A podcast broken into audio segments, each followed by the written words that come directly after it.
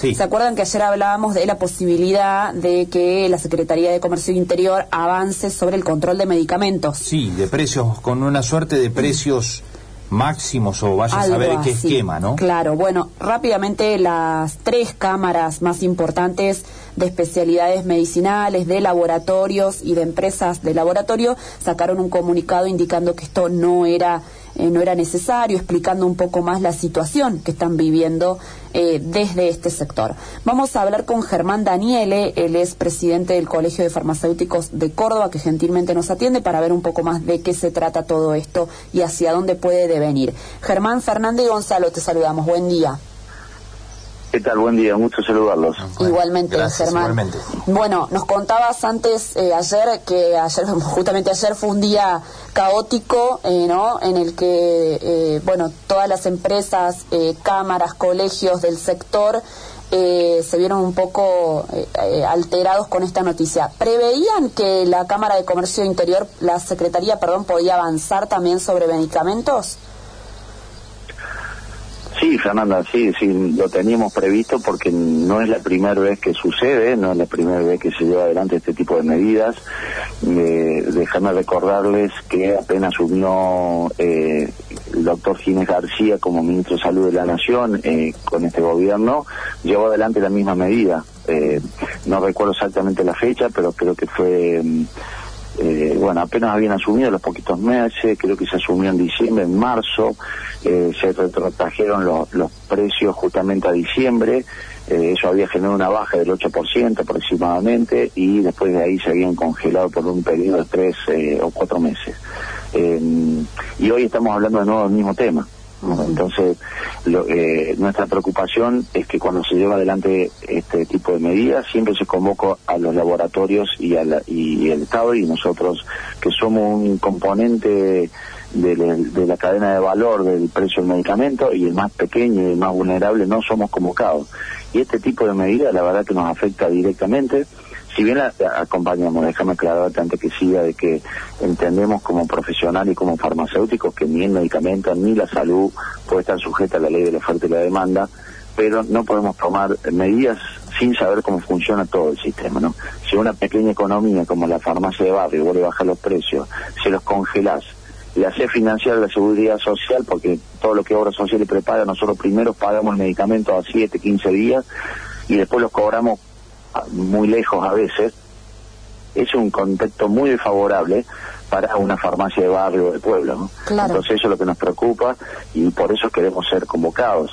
Mi margen, mi rentabilidad comparada con el laboratorio es, es, es, es abismal la diferencia, entonces no podemos llevar adelante los dos la misma medida de la misma manera.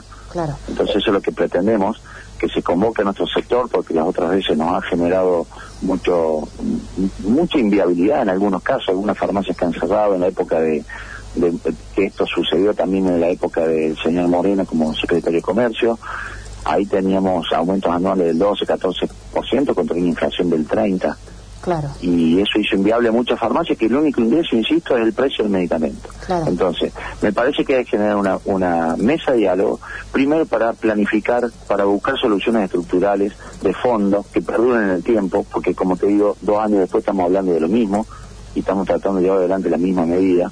Entonces quiere decir claramente que esto no es la solución definitiva. Uh-huh. Hoy, acá hay otras cosas las que tenemos que mirar, hay una hay una ley que está vigente de prescripción por por, por genérico para que, y esto es absolutamente responsabilidad de todo, del médico prescriptor, del farmacéutico, a, a hacerle saber al paciente que para el mismo tratamiento hay distintas alternativas de precio.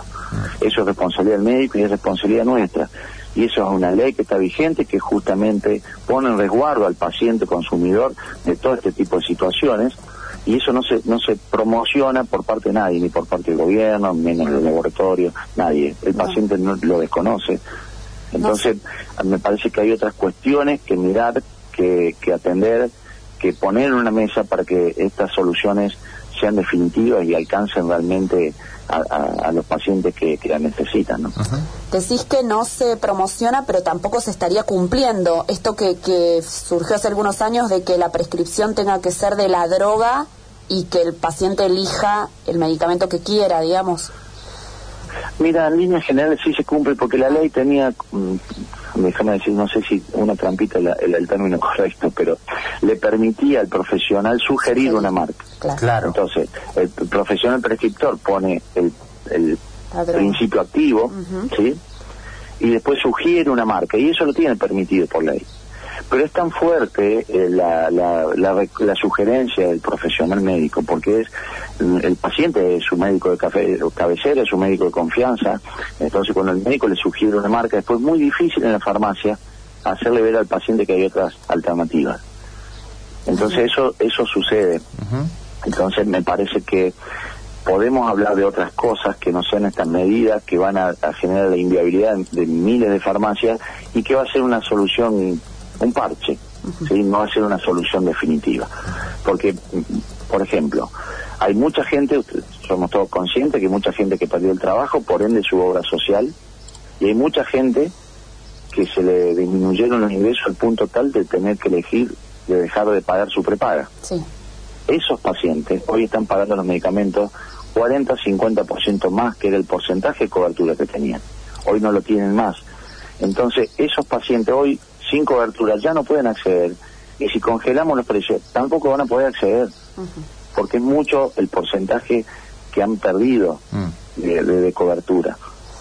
Entonces me parece que necesitamos otro tipo de soluciones, sentar a una mesa todos los actores. Yo creo que la salud es responsabilidad de todos, uh-huh. no es solo responsabilidad del Estado, es de los médicos, de los farmacéuticos, de los laboratorios, del gobierno. Todos tenemos que estar en una mesa colaborando para que nuestros pacientes accedan a los tratamientos uh-huh. y que todo el sector funcione y que tenga la sustentabilidad necesaria para que ese paciente que vive en el barrio más alejado de Río Cuarto eh, tenga también acceso al medicamento, porque ahí hay una farmacia que lo atiende. Uh-huh. Ese es el desafío. Germán, ¿qué pasó eh, pero, con los sí. qué pasó con los precios eh, últimamente? ¿Qué saben ustedes? ¿Por qué se dispararon como se dispararon? ¿No? Porque esto es un dato de la realidad, es un dato objetivo, que, que los precios subieron mucho. Eh, mira, Gonzalo, nosotros desde el Observatorio eh, de Salud y Medicamentos de la Confederación Farmacéutica Argentina, mm. en promedio, si analizamos toda la canasta de medicamentos, a nosotros nos da un aumento acumulado de lo que va el año del treinta y ocho por ciento. Ajá. O sea, como que no hay, no está muy por encima. Uh-huh. Eh, tal vez habría que detenerse en aquellos tratamientos eh, más, eh, los que más se venden en el mostrador de la farmacia. Claro, más frecuentes. Ayer, eh, uh-huh. revi- ayer revisé algunos productos, estos están un poquito más por encima, están en un cuarenta y pico, pero vi que el ochenta por ciento de esos productos que, que, que estaban por encima de la inflación, uh-huh. que eran, que inclusive son las marcas más vendidas, eran muy sustituibles. Ajá. Por ejemplo, uno de los uno de los productos más vendidos, que aumentó por encima de la inflación, es un ibuprofeno de un laboratorio líder. Uh-huh. Claro. Ibuprofeno es un analgésico. Sí. Y de eso tenés miles de opciones en la farmacia. Claro. Entonces, entonces por eso digo de la responsabilidad del prescriptor, de la responsabilidad del farmacéutico. A eso me refería, que el ochenta por ciento era sustituible. Uh-huh. Había un pequeño porcentaje como las levotiroxinas, que para el hipotiroidismo, que habían aumentado un poco por encima de la inflación, y ahí no tenés muchas opciones, porque uh-huh. son tres laboratorios, y es como que los tres más o menos llevan el mismo precio, claro. y entonces ahí no hay mucho para hacer. Uh-huh. Eh, pero el resto, eh, creo que estas estas son las cosas que de, darían soluciones de fondo, uh-huh. ¿sí? Eh, ver, analizar la carga impositiva que tiene todo el sector, porque el medicamento es un bien social en estos momentos que estamos discutiendo, pero después a la hora de grabarlo es un bien comercial. Claro. Entonces tienen la misma presión tributaria por ahí que tienen otros sectores. Uh-huh. Entonces me parece que hay muchas cosas para poner una mesa para que la solución sea de fondo y definitiva, uh-huh. y que realmente diseñemos o planifiquemos un sistema de salud a largo plazo que dé respuesta y nos contenga a todos. Uh-huh. Eh, cuando se habló del tema medicamentos, que fue el anterior, que, se, que estuvo sobre el tapete con el tema precios congelados y demás, salieron los últimos eslabones, los almaceneros, los mini mercados y demás, a decir, bueno, pero es imposible de practicar porque a nosotros ya nos llegan incluso valores más altos de lo que está proponiendo la Secretaría para vender, por lo cual deberíamos vender a pérdida, ¿no? ¿Ustedes sienten que puede pasar algo similar con ustedes en este caso? ¿Que el ajuste Mira, sea el del lo... último eslabón, digamos? Eso es lo que estoy un poco planteando, porque acá, al revés de lo que sucede en, en, en cualquier otro rubro, el precio de venta al paciente sí. es único para todo el país, está unificado en todo el país y lo determina el que fabrica. Y de ahí se determinan todos los márgenes de ganancia mm. que tienen los actores o los que componen la cadena de valor del medicamento, que serían las farmacias, las droguerías, que son las distribuidoras, y los laboratorios. Obviamente que si bajás los precios, a mí ese pedacito chiquito de participación del precio me baja, claro. Y si lo congelás, me queda congelado un pedacito chiquito, entonces mi ingreso pasa a ser más chiquito sí. y congelado, mm. eh, en un contexto inflacionario. Porque después a nosotros nos siguen todos los impuestos, todo, bueno, todo lo que genera la inflación nos sigue corriendo paralelamente. Uh-huh. Entonces, eh, a eso me refería. Nuestra participación es muy pequeña comparada con los, los, los laboratorios para que tengamos que nosotros acompañar la medida de la misma manera.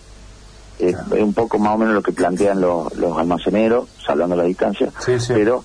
Eh, pero eh, porque es cierto, porque siempre todo este tipo de situaciones se cortan por el por el, por el eslabón más vulnerable, que en este caso es la farmacia. Uh-huh. El sistema nuestro es muy fácil de controlar.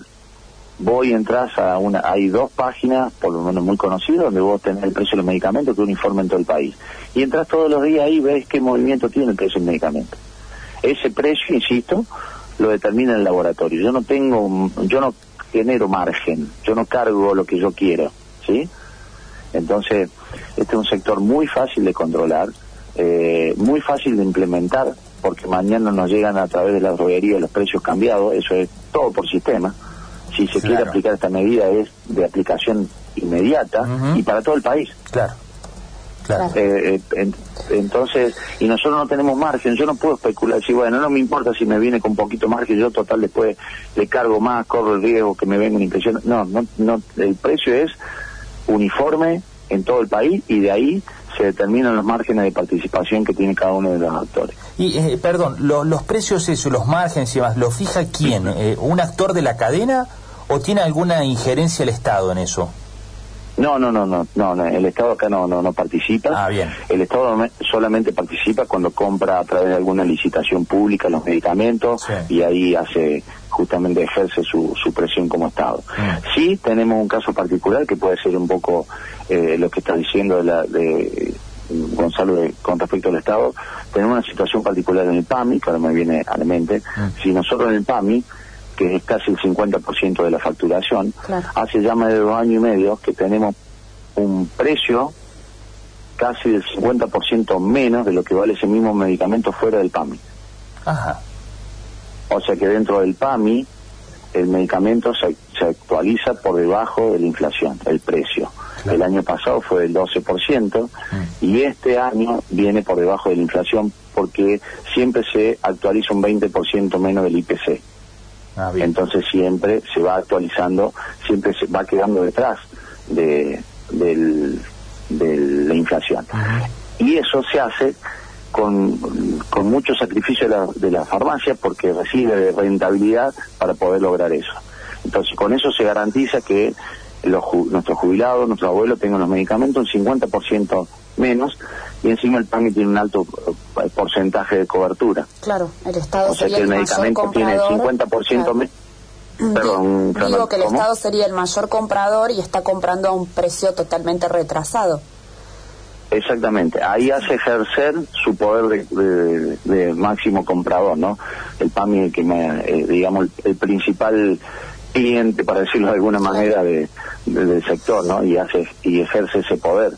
Eh, entonces, pero esto nos ha generado, genera cada vez más, a, a medida que el, la inflación crece y el precio se queda, la, hay muchas farmacias que empiezan a, a dejar de atender. Claro. Claro. Entonces, entonces eh, por eso, y tampoco está bueno que tengamos medicamentos baratos, pero que tengamos que andar en colectivo buscando una farmacia que nos atienda. Totalmente, totalmente. Eh, ento- entonces, por eso digo que, que hay que, para tomar meri- medidas hay que ver quiénes son los integrantes de la cadena de valor, en este caso, cómo quedan frente a esta situación cada uno de los eslabones, uh-huh. para que una, una medida, eh, para que lo que pretendemos solucionar eh, no genere... Eh, una inviabilidad en una parte del sector, porque si no vamos a arreglar una cosa y vamos a romper otra. Perfecto. Germán, te agradecemos mucho este contacto con nosotros. No, por favor, gracias a ustedes, que tengan un buen día. Igualmente, Igualmente. que andes muy bien. Germán Daniele es el presidente del Colegio de Farmacéuticos de Córdoba, bueno, dándonos su parecer, su un poco entender un poco cómo es la cadena, ¿no? Cómo es la composición de los precios, ¿no? Que, que difiere de otros sectores, por supuesto. Él decía, acá el precio es uniforme para todo el país, uh-huh. Hay páginas donde vos podés ver cuál es el precio, el margen ya viene dado, ya, ya lo tienen las farmacias, y bueno, un poco lo que decía al principio es que el eslabón de la farmacia es el que más va a perder, ¿no? Cuántas ya por ahí tuvieron que cerrar, y con esto, bueno, podría ser, eh, podría plantearse un panorama aún peor, ¿no? Vamos a ver qué pasa. Eh, eh, la Secretaría de Comercio Interior está reuniéndose. Ayer hubo una reunión con el Ministerio de Salud, con Carla Bisotti, para eh, bueno, avanzar en esta medida, ¿no? Es lo uh-huh. que pretende el gobierno. Bueno, hoy va a haber reunión eh, de Feletti con Bisotti y eh, la industria eh, del sector, ¿no? Sí. Laboratorios y demás. Que hasta ahora no, no habían sido por ahí convocados a esta mesa de diálogo que... que puntualizaba a Daniele, uh-huh. eh, la necesidad de plantear esto a, a, de manera estructural y a largo plazo, y no, no así. Así es. Bueno, los funcionarios, tanto Feletti como Bisotti, se van a reunir por la tarde uh-huh. con los representantes de esta cadena. Por ahora las farmacias no están, afu- están afuera. Están afuera, de sí. esta convocatoria. No, no están. Uh-huh.